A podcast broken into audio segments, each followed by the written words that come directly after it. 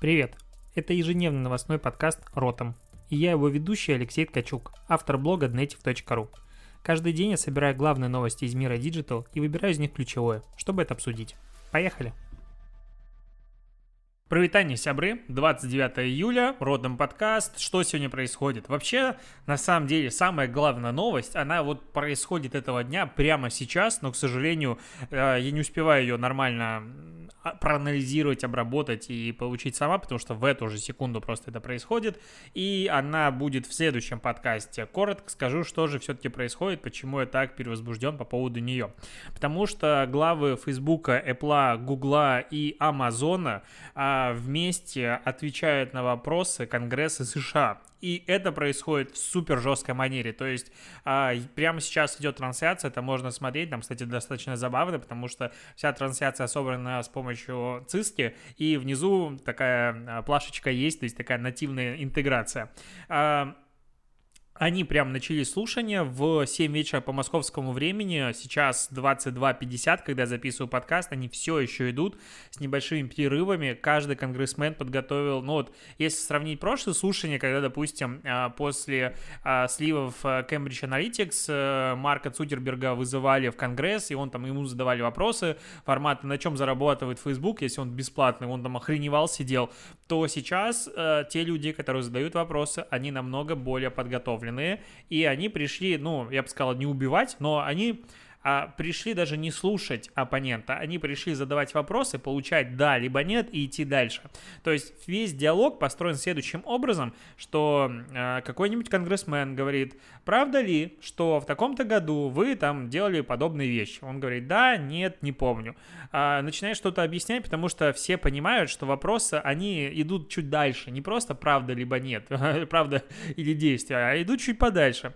И каждый, каждый вопрос приближает очередной вот короткий речь, спич к какой-нибудь итоговой мысли. И много э, подготовленных материалов на основе переписок. Допустим, сейчас вскрылось, что Марк Цукерберг, когда покупал Инстаграм э, в 2012 году, он писал о том, что видит в нем угрозу и что если они не купят его сейчас, потом они будут жалеть, и он набирает силу. Ну, там большое количество вообще таких скриншотов. И у него это спрашивают, а он под присягой, то есть он не может как бы врать. И либо они там, я не помню, либо такие штуки говорят, ну, ты не помнишь, у нас есть э, письма, поэтому мы тебе сейчас покажем и в памяти возобновим. А, чего кому предъявляют? А, ну, Фейсбуку э, предъявляют за Соответственно, Инстаграм за то, какие они гегемоны, а, что они покупают вообще всех и не дают никому расти.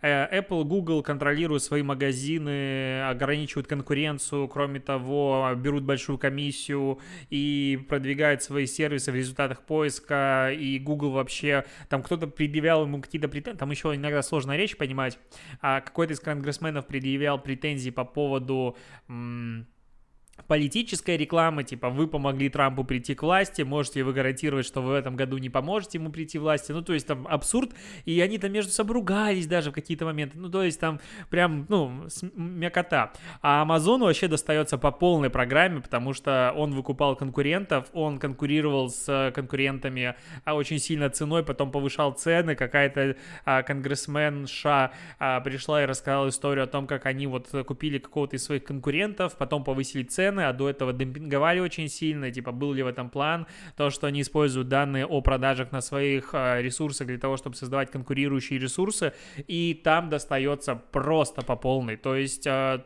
я жду какие-то итоговые статьи, людей, у которых нет жизни, они сидели, все это конспектировали. Завтра будет интересно обсудить, к чему это все приведет.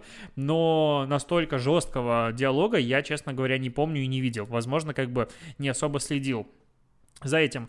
С другой стороны, о чем я хотел поговорить, что подобные вот э, публичные дискуссии, когда власть не просто приходит и говорит, типа, вы мудаки, и мы вас баним, а когда есть закон, силу верховенства закона, есть какие-то понятные критерии, что можно делать, что нельзя.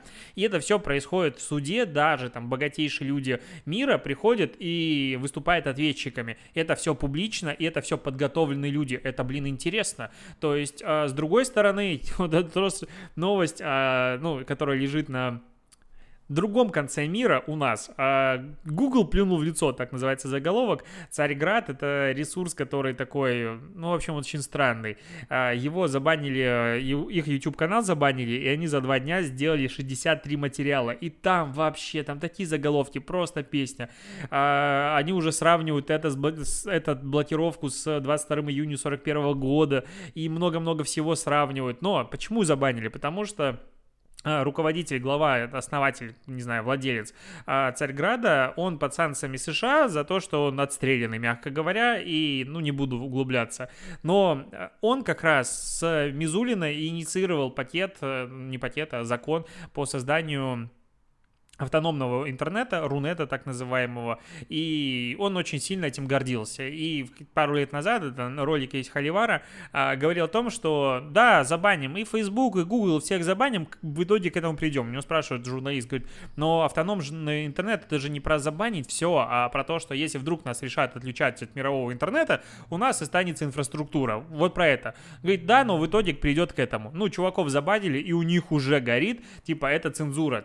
И вот здесь вопрос. Ребята, вы сами хотели забанить всех, но когда вас там заблокировали за санкции, вы как бы недовольны этим. Мне кажется, это просто странная логика. Если вы последовательны, будьте последовательны до конца.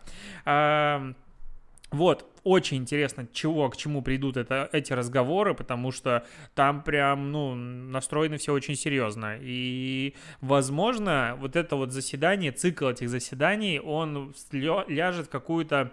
Эм, он вообще может изменить, честно говоря, мир, ну, инвестиций, стартапов и всего остального, потому что, ну, когда покупал э, Facebook условный Instagram, это было приложение, которое росло, которое набирало аудиторию, но при этом это был в большей степени фоторедактор с возможностью, с базовыми какими-то возможностями социальных сетей, ну, типа, выкладывали посты, но тогда его вообще никто так не рассматривал. Ну, да, типа, это что-то подобное. А, и в итоге это выросло в крупнейший, крупней, одну из крупнейших социальных социальных сетей в мире и уж точно одну из самых а, главных с точки зрения медийного внимания. А, как бы из приложения для фоточек. И велика вероятность, что Инстаграм достиг бы того же и без Фейсбука, потому что с тем учетом, как мало ресурсов выделялось команде а, Инстаграм на развитие, как их постоянно ограничивали, возможно, они бы сами смогли также справиться. Это все понятно. Но антимонополисты, антимонопольное вот это вот регулирование пропустило сделку, потому что они типа являлись не конкурентами. И там есть много всего тяжелого, сложного, вообще в это очень сильно интересно погрузиться, но смысл заключается в том, что антимонопольщики привыкли а, до этого работать с, по принципу, есть компания А, которая производит стиральные машины, есть компания Б, которая тоже производит стиральные машины. Может ли одна купить вторую, придет ли к это созданию монополии? Да, нет, наверное. А здесь как бы, ну это же мобильное приложение, это все бесплатно, понятно, какая разница. А, а компании опередили свое время в понимании того, каким, как надо работать и как надо захватывать рынок. Они захватили, теперь придется разбираться и думать, чего а, будет дальше. Идем к следующим новостям. Spotify отчитался во втором квартале о своих показателях. Нам интересна Россия. Количество точно человек, которые в России начали использовать Spotify, не указано, но есть фраза о том, что запуск э, Spotify в России оказался даже более насыщенным, первая неделя в России оказалась даже более насыщенной, чем первая неделя после запуска в Индии. А в Индии за это время они собрали в районе 1 миллиона платных и бесплатных пользователей. То есть, ну, можем понимать примерные цифры. Возможно, это не так, но такое значение. А, кроме того, выручка 2,2 миллиарда долларов, рост на 13%. А, выручка от платной рекламы достигает 2,02. Из этого всего количества рекламная выручка упала на 21% и составляет 154 миллиона долларов. А это при всем при том, что у них сейчас практически 300 миллионов пользователей всего, МАУ. Это ну, людей, которые заходят, пользуются музыкой в течение месяца, если быть точным, 299, а платных из них 138 миллионов. То есть э, прикольно, что меньше половины пользователей генерируют, ну, практически 90% э, всех денег компания. Тем учетом, что есть большая часть людей, которые слушают бесплатно, и вроде бы они монетизируются с помощью рекламы, но ни, нифига платные пользователи намного больше денег приносят. И это о чем говорит? О том, что, возможно, все эти сервисы типа Google и прочее, они могли бы зарабатывать намного больше, если бы были платными. По итогу. А, так, Сбербанк э, запланировал перевести на постоянную удаленку до 30% э, штата с 1 сентября. Так будет. Сейчас из офисов работает свыше 70%, но в итоге закрепят вот что 30% может работать дома. И экономия на офисе, и людям хорошо. А, к ТикТоку, к новостям ТикТока, гендиректор ТикТок выступил за, э, точнее, вступился в свою компанию, обвинил Facebook в нечестной конкуренции под видом патриотизма. А, короче, он такой сказал, что мы вообще хорошие, и компания отвечает высоким стандартам, поэтому все компании обязаны раскрывать местным регуляторам свои алгоритмы, политику модерации контента, информацию о сборе данных, и вообще они молодцы. А еще напомнил о том, что они создали 200 миллионов долларовый э, фонд для того, чтобы помогать американским блогерам, но вообще-то, по-моему, разговор шел про мировых блогеров, ну ладно, допустим, в Америке, и планируют создать 10 тысяч мест, и вообще они хорошие. И что в ТикТоке нет политической рекламы, в отличие от Фейсбука, конечно же, и сама компания очень очень далека от политики, и вообще они типа молодцы. А ТикТок стал последней целью в борьбе за приватность но мы не враги. Что-то он говорит такую дичь. Ну, понятно, а когда оказывается, что ТикТок вроде бы как парсит вообще все с телефона, это просто ошибка, ну, случайность. Когда оказывается, что модерация ТикТока не пропускает бедных, серых и убогих а, в вирусный контент и вручную это все занижает, это тоже, ну, просто так получается. И когда есть ручная премодерация вообще и всего, и вся. Это просто так. Интересно, как TikTok э, как бы начал показывать зубки, посмотрим, к чему это приведет. А, с другой стороны, сейчас TikTok инвесторы оценили в 50 миллиардов долларов, потому что ходят переговоры о том, чтобы передать контроль, ну, просто не блокировать сервис, а продать сервис кому-то другим людям. А, причем интересно, что до этого ByteDance а, во время продажи доли одного из акционеров оцени, была оценена в 140 миллиардов долларов. И как бы, ну, возможно, TikTok либо переоценен в данном случае. Ну, точнее, он переоценен, потому что э, выручка TikTok там, в, прогнозируется в районе 1 миллиарда долларов, и, соответственно, в 50 раз больше оценка компании относительно просто выручки. Ну, это как бы немножечко перебор. То есть, ну, прям сильный перебор, как бы, да. А, хотя я и, конечно же, не эксперт. Вернемся в Россию. Вернемся в Россию, потому что мы тут живем.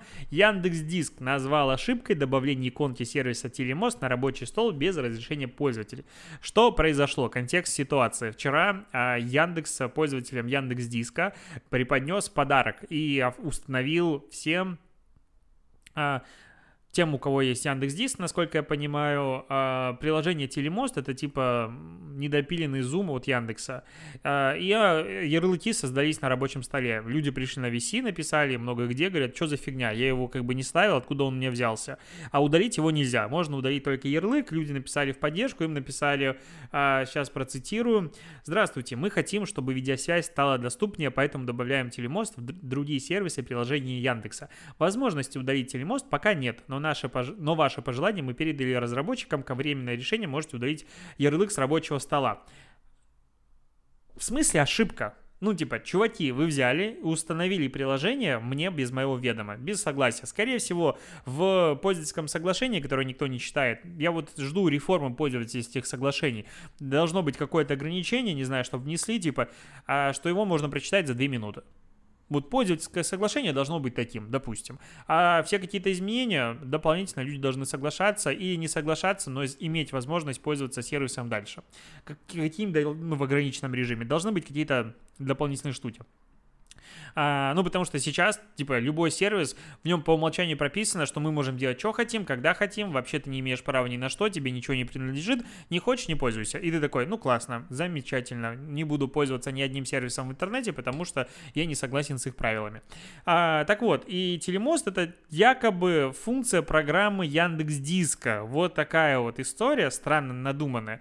И я не имею ничего против того, чтобы вот если ты скачиваешь, допустим, Яндекс Диск, тебе в комплекте комплекте идет какой-то дополнительный софт Яндекса, вот как Телемост, ну, потому что он встроен в это. Но не отдельным приложением, наверное. Хотя, с другой стороны, нет, ну вот, да, нет, я просто думаю относительно рынка. У Microsoft такая же история, много у кого есть такие же истории. Но просто это прям отдельное приложение, отдельный софт, и очень напоминает то, как Яндекс браузер продвигался, э, и если ты вдруг где-то устанавливал приложение и забыл убрать галочки, то он тебя прилетал со всеми этими сервисами. Точно так же продвигался спутник Mail.ru, ублюдское просто говнище, ненавидел это все, потому что вдруг ты это поставил, все, у тебя появляются все эти интернеты, у тебя получается такое количество софта, ну просто капец. И они всегда отмазывались тем, что это, типа, а, плохие люди э, делают так, и мы вообще не хотим иметь ничего общего, это просто вот наши партнеры таким образом поступают, мы с ними разберемся. А здесь Яндекс просто в чистую тебе ставит свой софт на комп, и что самое удивительное, что это происходит как бы фоном, то есть даже не появляется иконка согласен, не согласен, предупреждение, то есть Получается, что Яндекс имеет возможность установить на любой компьютер все, что они захотят. Классно? Ну, что я могу сказать? Ну, если так по такой логике идти, просто прекрасно. Замечательно получается. Очень э, я рад таким новостям. Идем дальше. Э, про поводу еще Яндекса есть новость о том, что Яндекс не боится. Потому что Яндекс заключает, э, уже заключил партнерское соглашение с Huawei, и их э, рекламная сеть появится в рекламной платформе Huawei. Хорошо, наверное. И я как бы здесь не вижу ничего плохого, кроме того, что м- так-то Huawei находится немножечко под санкциями американскими, и сотрудничать с ними не особо-то и можно, и каким образом Яндекс, типа, будет с ними сотрудничать, а, вот это вот странная история, то есть не попадут ли они под какой-то прессинг, ну, наверняка они подумали об этом трижды, но, но вот это вот мне непонятно. Ха. Про Nokia. Nokia жива, это как бы можно на этом новости закончить. Nokia по-прежнему выпускает и продает телефоны. Конечно, как они просрали рынок, это просто, ну, наверное, один из главных просеров современности с точки зрения того, как компания была монополистом и за пять лет просто слилась в нет, ну, их перестало быть существовать. И Изобар, которая Москва агентство, вместе с Nokia а, запустили совместный проект Two Eyes который призван помочь сделать отношение к здоровью глаз более осознанным, а время, проводимое за экранами гаджетов, гаджетов более безопасными. И они а, в своем инста-профиле делают всякую фигню формата «не прислоняй», а, делают пост типа 30 сантиметров, и твои глаза скажут спасибо. И там про слепое пятно они рассказывают. Ну, короче, такое ощущение, что креатив был по уровню. Так, смартфон. Смартфон это экран. На экран мы смотрим глазами. Давайте сделаем компанию про глаза. Ну, как-то очень простенько это все, очень странненько это все. А, это вот как бы с одной стороны. С другой стороны, они сделали а, маску змейка, для в которой ты, моргая глазами, можешь э, двигать эту змейку. Я пробовал играть, когда она только появилась, чуть не психанул. Ну, у меня, видимо, какое-то невротическое расстройство, и когда мне надо прям так сильно сосредоточиться, меня аж вот колбасит, и я не смог в это играть. Очень тяжело, она неуправляемая. Ну, змейка прикольно. С другой стороны, вся эта компания, и если они делали этот контент э, самостоятельно, хотя... Что-то фотошопчик вижу я тут, я точнее стоки, в которых присутствует интегрированный телефон, скорее всего, прям почти уверен. Эм, ну, не на всех фотографиях. Не на всех фотографиях. С другой стороны, наверное, когда ты думаешь, что сток это не сток фотография, есть подозрение, что это сток, но это не сток то это говеная фотография. Ну, мне так кажется. То есть, если я смотрю на фотографию и думаю, что это могло, мог быть сток, и телефон похож на то, что его сюда, ну, интегрировали, хотя, скорее, это фотографии их живые, ну, ну, такое. То есть, продакшн получается очень странный. Тут везде синие фильтра, сине-фиолетовые фильтра. Но я опять не понимаю, то есть Изобар стоит, ну, до хрена. И вся эта компания стоила до хрена. И я вот смотрю на посты, а тут везде, типа, по 300 лайков. У постов, ну, вот со змейка, анонсирующий пост, 91 тысяч просмотров. То есть с учетом того, что промили в рекламе, скорее всего, у него примерно 300 тысяч охвата. Если 300 тысяч охвата, допустим, по CPM 100 рублей, они потратили на этот пост 30, а, э, нет, 300, ну, 30 тысяч рублей на продвижение этого поста. Хорошо, допустим. Все остальные посты ну, прям мало просмотров. У некоторых там типа 20 тысяч, но в остальном намного меньше. То есть суммарных медийных бюджетов опять-таки не было нифига. И в смысл этой рекламной кампании. Ну вот я всегда смотрю, да, есть креатив, да, вот есть какая-то идея, да, все хорошо. Но, блин, Nokia, просравший рынок, вообще люди должны узнать о том, что она существует, о том, что она есть вообще, о том, что Nokia делает телефоны. Ты пойдешь, спросишь у людей, а ты знаешь, что последний телефон Nokia? Они скажут, в смысле, чего? И как постики формата для того, чтобы сохранить здоровье глаз, моргай чаще, помогут продвинуть идею бренда. Вот этого я не понимаю. Я не пытаюсь засирать э, компании, которые я вижу, но просто, когда Изабар тянет эту фигню себе на состав и пишет, какие они молодцы, я это должен читать и каким-то образом пытаться похвалить кейс. И я не понимаю. Вот серьезно, может быть, я тупой, но, но зачем это делать? Ну, короче, вот странная фигня. И, допустим, Bloomberg пишет о том, что Пользователи во время карантина стали чаще смотреть на фотографии домашних животных, а, в частности собак и кошек. Интерес США распределился неравномерно. Собаки оказались популярнее кошек. Особенно рад, пользователей радуют щенки. Удивительно, да? А, согласно данным, данным инструмента CrowdTangle, количество постов с упоминанием соб... щенков выросло на 38% по сравнению с обычным. Собаки поднялись на 11%, кошки медленно э, росли до пика в 9%. Окей, не проблема. Но с другой стороны, здесь же надо понимать, что э, если люди сидят дома, то они делают контент, который они могут сделать дома. Ну, мне так кажется. Если люди сидят дома и контент делают, который дома, конечно, не фоткают собак и котов, потому что они прикольнее не дома, а ты никуда не можешь выходить. Поэтому для меня это очевидно. Были более интересные исследования, которые касались как раз роста количества животных. Это прям да. А в США объявили номинантов Эмми на лучшую рекламу. Претендуют 5 роликов. Amazon, Apple, Jeep, Procter Gamble и Sandy Hook Promise. Я, к сожалению, последнего не знаю, что они делают, но ролики, конечно, крутые. У Амазона а, ролик очень прикольный, что было до Алексы, достаточно забавный. А, что там, ну, короче, это надо, надо смотреть, я ссылки на, на них дам. А, под описанием посмотришь. У Apple, ну, ролик стандартный, мне не особо зашел, типа человек бегает, прыгает, и вокруг него меняется пространство. У Джипа прикольный ролик, потому что они вспомнили про День сурка и вот это все совместили, и не так ему плохо вне сурка, потому что у него есть джип, и он на нем катается. Вот это как бы забавная история. А последние два ролика, они как раз а, ролики про слезинку. А, ролик Sandy Hook Promise а, под названием, по-моему, Back to School – Э, в котором э, наши старте школьники говорят о том, что вот этот вот рюкзак, он мне поможет для того, чтобы вернуться в школу. Или вот эти вот блокноты, они мне созданы для того, чтобы вернуться в школу. И в какой-то момент, э, типа, ролик идет, идет, идет, и потом начинается какая-то жесть, ты такой не понимаешь, и а в этой в школе начинается шутинг, так называемый, то есть когда э, всякие дебилы, имбецилы, не знаю, уроды, твари, они начинают расстреливать э, детей э, в школах из оружия. И э, дети говорят, вот эти ножи, они мне нужны для того, чтобы там, типа, защищаться. И, ну, короче, ролик прям эмоциональный. И, и своей вот эти вот как бы веселостью и жестью, типа, а вот эти вот носки помогут перевязать кровь. И я вот сейчас говорю, честно говоря, у меня мурашки по телу я вот прям даже не ожидал от себя этого, ну, потому что я как-то его очень сильно прочувствовал.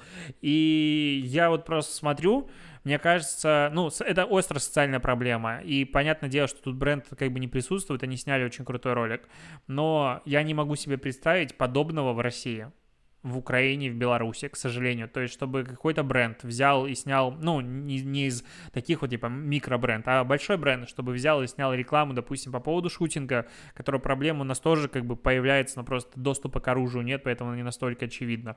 Или какие-то такие истории, о которых вроде, ну, принято говорить у нас, но нет, не принято. Я не представляю, то есть, вот этого, к сожалению, я не представляю. То есть, ну, у нас какая-то такая вот самоцензура, наверное, так, или нереальная цензура, которая не позволяет нам развиваться и расти.